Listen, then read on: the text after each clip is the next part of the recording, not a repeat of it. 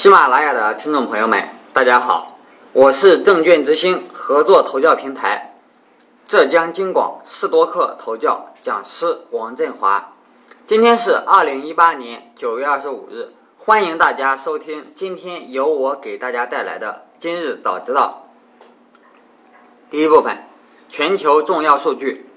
昨日晚间，欧股主要股指普跌，美股收盘涨跌不一。道指跌逾一百八十点，科技股反弹助纳指小幅收涨，标普五百指数收跌十点三零点，跌幅百分之零点三五，报二九一九点三七点。道琼斯工业平均指数收跌一百八十一点四五点，跌幅百分之零点六八，报二六五六二点零五点。纳斯达克综合指数收涨六点二九点，涨幅百分之零点零八，报七九九三点二五点。大宗商品，十二月黄金期货收涨三点一零美元，涨幅百分之零点三，报一二零四点四零美元每周四。WTI 十一月份原油期货收涨一点三零美元，涨幅。百分之一点八四，报七十二点零八美元每桶。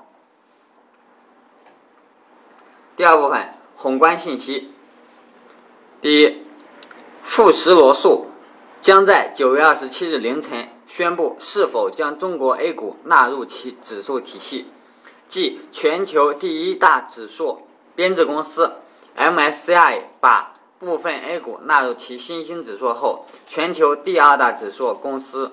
富时罗素将在北京时间九月二十七日凌晨正式宣布是否将中国 A 股纳入其指数体系。据了解，纳入概率极大，将为 A 股带来更多增量海外资金。评价：A 股国际化、机构化速度加快，同时也有港股化的特征，部分行业的龙头股的估值溢价将会进一步显现。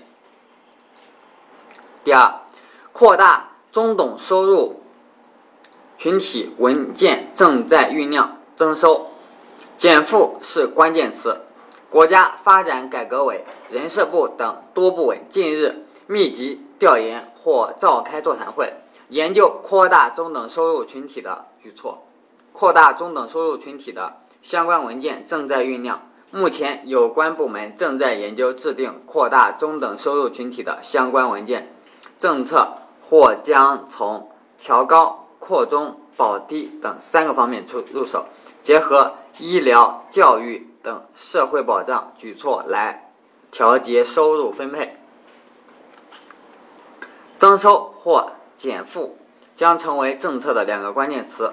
评价：在中美贸易摩擦的大背景下，此举的目的还是看中了。中产的消费能力进行内部挖掘。第三，发改委将加快1.35万亿地方债发行和使用，适度超前投资交通基础设施。据人民日报海外版报道，国家发改委基础司副司长指出，要按照防范风险、适度超前、有序实施的原则。保持一定规模的交通基础设施有效投资，加快补齐短板，推动提质增效。国家发改委投资司副巡视员刘世虎说：“进一步加大项目储备力度，加快项目前期工作推动，开工建设，保证建设项目后续融资，督促地方加快今年1.35万亿地方政府。”专项债券发行和使用进度评价，发改委使用了“适度超前”的字眼，对于基建领域的定向放水正在加速展开。第三部分，行业机会。第一点，半导体。据媒体报道，近日我国首家十二英寸功率半导体芯片制造及封装测试生产基地。项目试生产阶段取得实质性进展。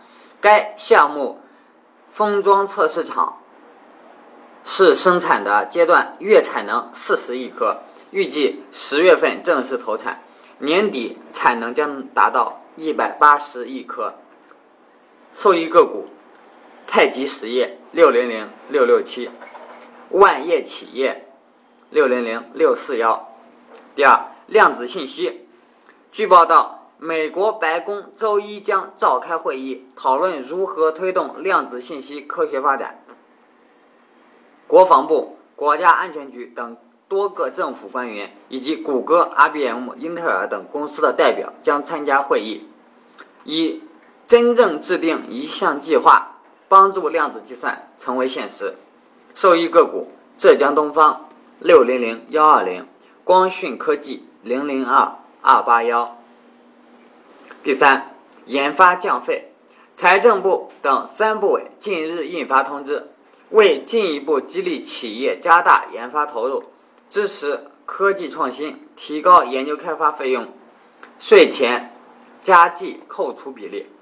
受益个股：海正药业六零零二六七，四川九州零零零八零幺，华东科技零零零七二七。好，今天的今日早知道节目就到这里，感谢您的收听。欲了解我的更多资讯及课程，请在安卓或 iOS 应用市场搜索“视多课头教”，电视的是很多课的多课哦。期待下期节目与您空中相见。